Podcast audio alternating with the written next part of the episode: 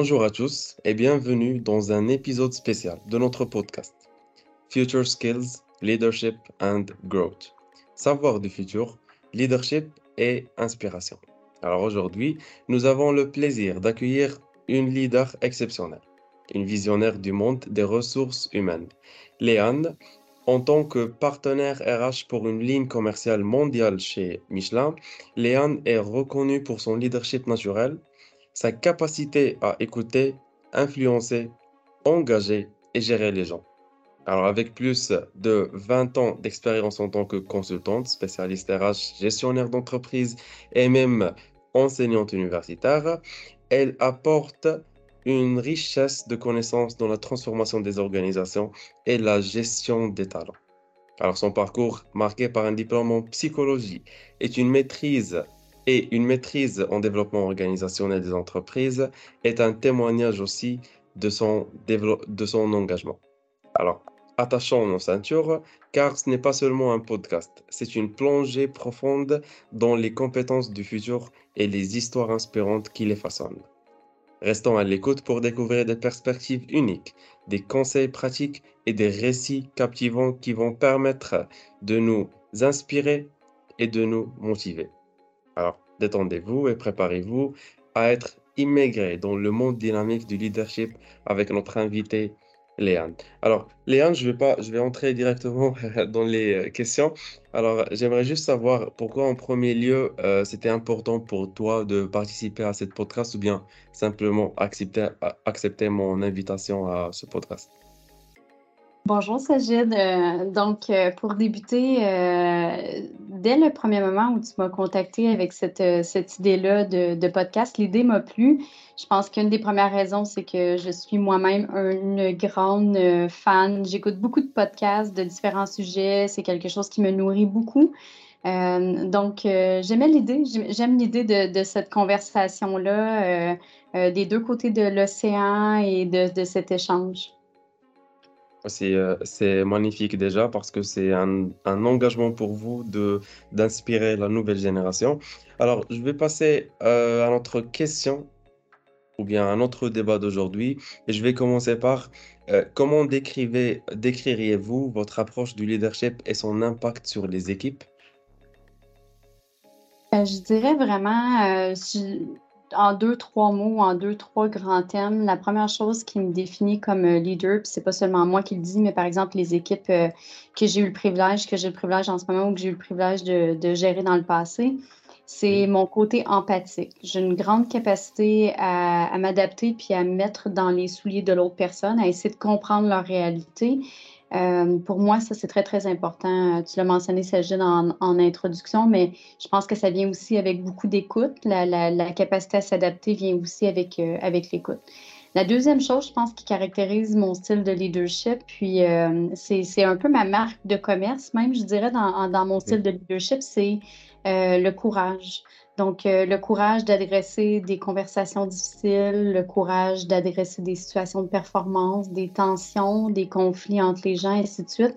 J'ai tendance à affronter les choses vraiment, à aller de l'avant, euh, même quand c'est très, très difficile, parce que je, vois le bénéfice d'adresser ces situations difficiles-là. Donc, le courage que ça prend euh, de faire ça peut-être la troisième chose, je dirais vraiment l'élément au niveau de, de l'influence, de la vision. Pour moi, c'est vraiment important que les gens aient une vue d'ensemble et un point de où on s'en va. Donc, j'essaie vraiment d'insuffler cette, euh, cette énergie-là et cette vision-là aux gens avec qui je travaille. Alors, tout d'abord, c'est euh, euh, inspirant ce que tu dis. Et alors, ça, engendre directement des défis. Alors, euh, c'est là où vient ma deuxième question. Alors, quels sont les principaux défis que vous avez relevés en tant que partenaire RH et comment ça peut, bien sûr, participer dans un contexte mondial? Tout d'abord, je dirais que dans un contexte global, mondiale. Donc, euh, je suis, euh, je suis responsable ressources humaines dans, un, dans, dans, dans, différents pays. Je suis connectée à tous les jours avec des gens de différents pays. pour moi, c'est davantage une opportunité qu'un défi.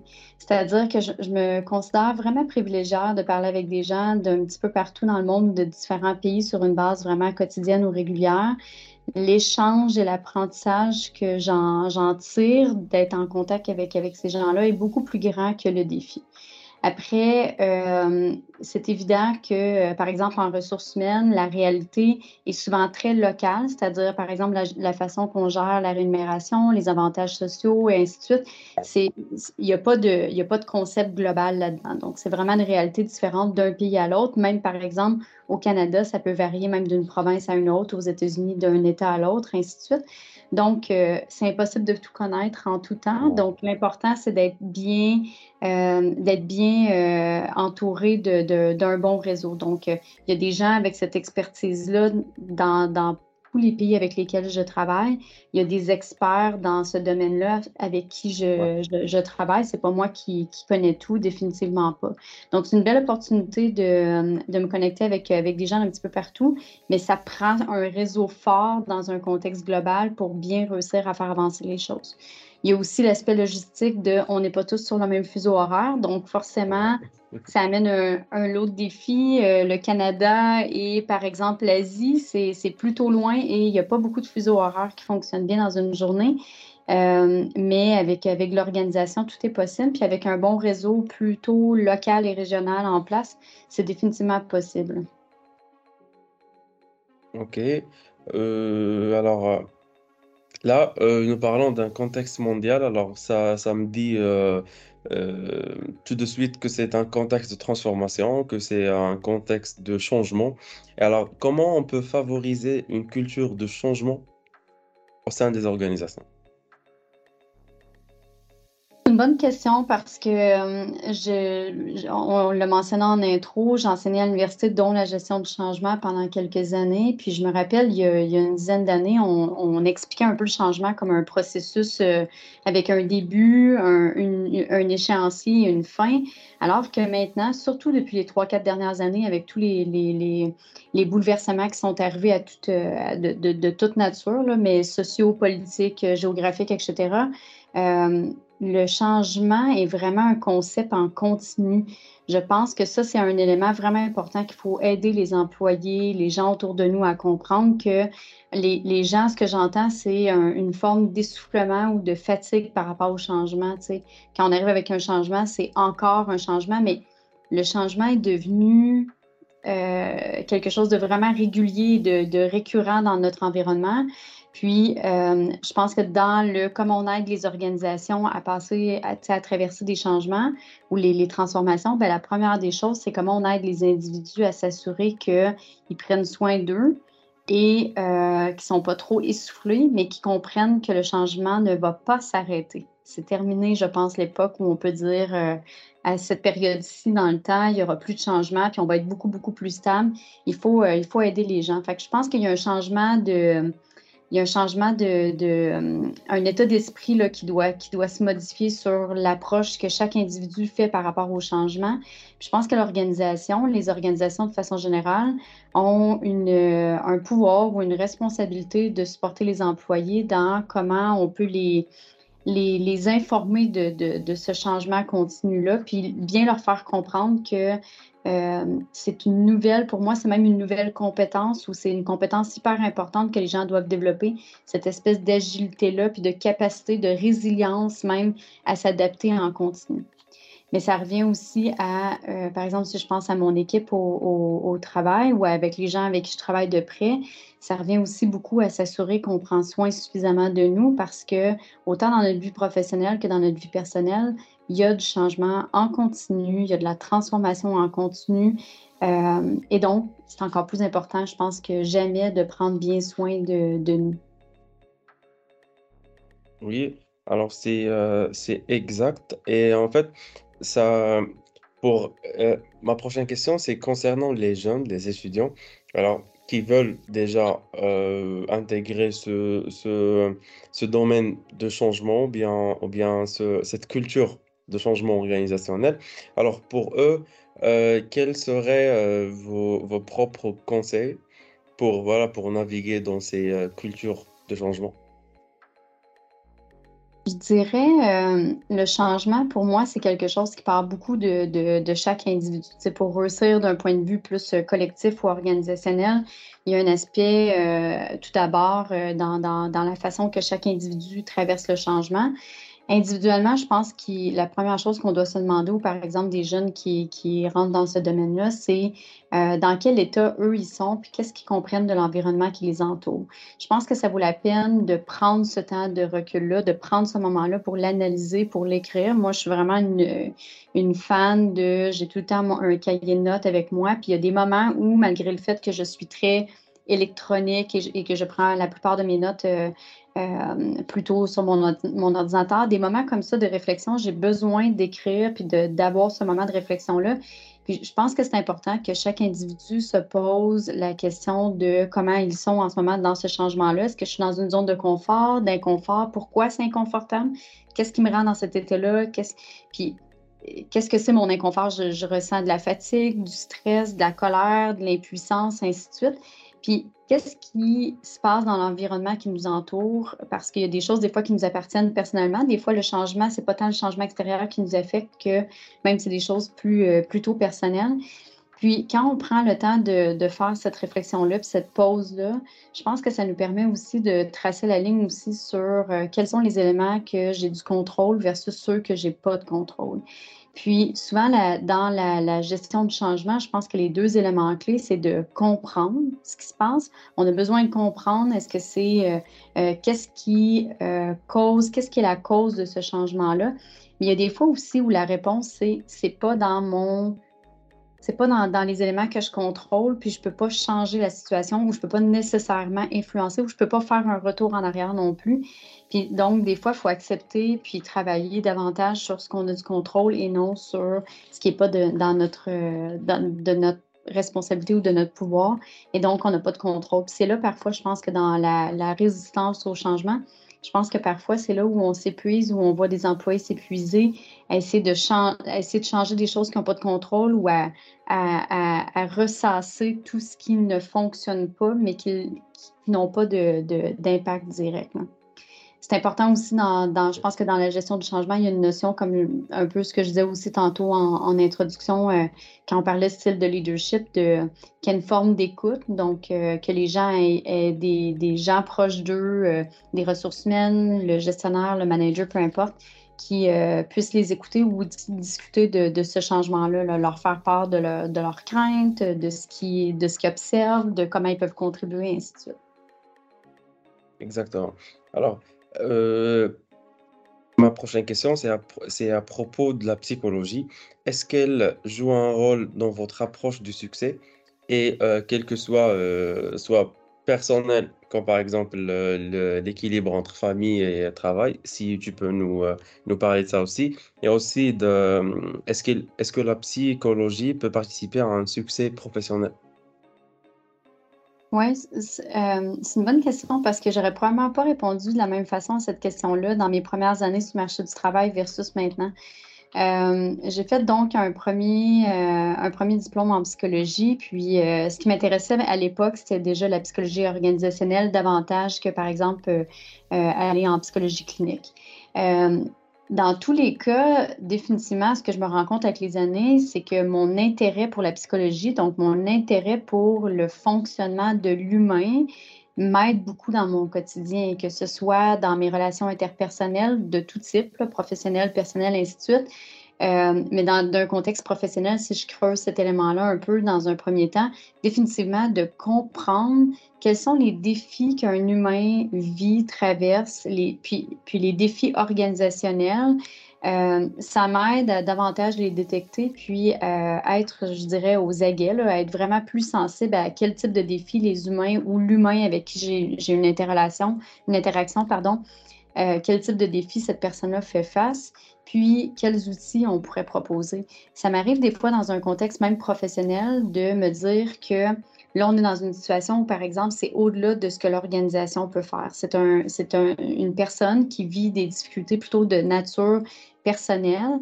Euh, la plupart des organisations ont souvent des plans d'aide aux employés pour les aider, par exemple, fournir l'aide d'un psychologue à, l'extérieur du travail et ainsi de suite. Donc, je pense que le fait d'avoir cette euh, sensibilité-là à la psychologie humaine m'aide aussi parfois à tracer la ligne de ce que l'employeur ou l'organisation peut faire pour l'employé versus un certain moment. Puis un n'empêche pas l'autre. Des fois, l'organisation aide sur une partie, mais ça prend aussi euh, du support euh, externe puis plus individuel. Donc, je pense que ça m'aide beaucoup à ce niveau-là, comprendre les différents types de personnalités des gens, comprendre comment les forces de certaines personnalités, dans certains cas, peuvent devenir un peu le piège de ces personnalités-là. Donc, euh, un petit peu de, un, peu de tout ça, mais je pense que plus les années avancent, plus je me rends compte que finalement, mon intérêt pour la psychologie, et oui, ma formation que j'ai faite, mais aussi beaucoup mon intérêt pour la psychologie et la sociologie d'ailleurs, euh, comment ça, ça, a un grand apport dans, dans mon quotidien. Sur une, base plus personnelle, euh, je suis mère de deux enfants, deux garçons, 12 et 15 ans, donc euh, passage enfance-adolescence. je me rappelle parfois au quotidien de mes cours de psychologie, de l'époque où, tu sais, de, de, de, mes cours où on voyait le développement de l'enfant, de l'adolescent, ainsi de suite encore là, ça m'aide. Je pense pas que ça fait de moi une, une mère plus parfaite ou meilleure. On a tous nos, défis. Mais euh, je me rappelle quand même des fois de certaines notions que, que j'avais euh, vues à cette époque-là. Ouais. Et alors, euh, ma dernière question, ça serait quel conseil donneriez-vous aux jeunes professionnels, aux étudiants aussi, qui cherchent à aligner en fait leur carrière sur leur passion? Oui. Euh, je pense que euh, une des premières choses que moi, j'aurais voulu que quelqu'un m'explique davantage à l'époque, par exemple, que j'étais aux études, même aux études euh, niveau secondaire, collégial, ainsi de suite, avant d'être même dans un vrai choix de, de, de, carrière, c'est que je pense que c'est important de connaître ses forces, de connaître ses intérêts, puis de partir de là, puis de choisir des options qui nous ouvrent un maximum de portes. Mais pour moi, c'est plus important ça que, par exemple, savoir de façon précise quelle position je voudrais occuper dans 5 ou dans 10 ans. Je trouve que des fois, on, met trop d'emphase sur une position ou sur un rôle spécifique ou sur même un niveau hiérarchique qu'on voudrait atteindre, quand en fait, je trouve que quand on travaille plutôt avec quelles sont mes forces, comment, quand on travaille avec ses forces, ça nous permet de dire... Euh, euh, d'utiliser quand on travaille d'abord avec ses forces, en fait, c'est qu'on est dans notre zone de confort, on est plus compétent, on se sent plus confiant et donc on réussit à faire davantage bénéficier les autres de, nos forces. Euh, je dis souvent aussi que je pense que plus on développe, plus on utilise nos forces, ça peut faire en sorte que ça devient comme nos super forces, nos, super pouvoirs un peu en organisation. C'est important aussi de connaître, pour moi, la la, sensibilisation ou la sensibilité de qui je suis, mes forces, mais aussi mes points à travailler, c'est un élément important. Parce que des fois, nos points à travailler, il faut être très honnête avec nous-mêmes puis se dire, je euh, je suis peut-être pas la personne la plus compétente dans ce type de responsabilité-là, de tâches ou ainsi de suite, mais je suis très compétente dans ce type là de, de, responsabilité. Puis donc, essayer vraiment de miser davantage sur nos forces et nos intérêts que de s'amener dans une zone d'inconfort où on a beaucoup, beaucoup beaucoup plus de, travail à faire. Fait que ça, je pense que c'est un élément important. Puis, tu sais, parfois, je vois vraiment des, euh, des, des euh, curriculum vitae puis des, des, des profils de, de, jeunes ou moins jeunes quand on fait du recrutement, par exemple. Puis pour moi, le, parcours que les gens ont fait, c'est-à-dire les diplômes qu'ils ont eus, l'expérience professionnelle qu'ils ont eue, c'est une partie de l'histoire seulement. L'autre partie de l'histoire, c'est la personnalité des gens, puis la, la qu'est-ce qu'ils ont appris au fil de ces expériences-là. Honnêtement, peu importe l'expérience, le métier, la position, et ainsi de suite, quand on rencontre quelqu'un pour la première fois, c'est beaucoup plus important l'apprentissage puis le développement que la personne a fait au fil de ces expériences-là que euh, des positions très, très spécifiques. Que ces éléments-là qui sont importants, puis peut-être je reviendrai sur l'équilibre euh, euh, famille, travail, vie personnelle, vie professionnelle. Je pense que ça, c'est un élément qui est hyper important, puis qui, je pense qu'il faut bien partir sa carrière. C'est-à-dire que c'est plus facile pour moi, je pense, de garder un bon équilibre si on part bien, que souvent dans la vingtaine, parfois on part, puis on, met un petit peu la vie euh, euh, personnelle, on n'est pas encore dans une vie euh, peut-être familiale, et donc on donne beaucoup, beaucoup, beaucoup au travail, mais le jour où on essaie de refaire de la place pour une vie personnelle et familiale, parfois ça peut être plus difficile. Donc je pense que c'est mieux de, viser dès le départ, d'avoir le plus d'équilibre possible. Puis personnellement, j'ai un, horaire de travail assez chargé, euh, j'ai deux enfants, je suis en couple depuis 20 ans, euh, je pratique des sports, ainsi de suite, mais la façon que ça arrive dans mon cas, que je veux dire que tout ça fonctionne, c'est d'avoir un, agenda professionnel très serré, puis un agenda personnel, familial, euh, très serré aussi. Donc, comment je fais pour faire du sport 4, 5, 6 fois par semaine? Je l'entre dans mon agenda. Comment je fais pour aller souper avec des amis un vendredi soir, je le mets à l'agenda. Chacun a son truc, mais ça, ça, nécessite, par exemple, dans mon cas, une structure, euh, une certaine structure puis planification, mais ça fonctionne. Puis je réussis à m'assurer qu'il y a un équilibre dans tout ça. Ouais. Euh, exactement. Et euh, en fait, voilà, cher auditeur, c'était c'était notre plongée dans le monde du leadership et de croissance personnelle avec notre invité. Léane. Euh, nous espérons que vous avez autant apprécié ce voyage que nous. Et ce n'est pas simplement un podcast, je le répète encore une fois, c'est une invitation à réfléchir à vos propres compétences, à cultiver vos talents et à embrasser surtout le changement avec audace. Alors, souvenez-vous, le leadership ne, ne, se mesure pas seulement aux résultats, mais à l'impact positif que vous laissez sur les personnes et sur les organisations. Et merci d'avoir été euh, des nôtres aujourd'hui et euh, continuer à cultiver ces compétences du futur, à inspirer et à être inspiré. Restez à l'écoute pour les euh, prochaines découvertes passionnantes et inspirantes avec votre podcast Future Skills. Merci. Merci.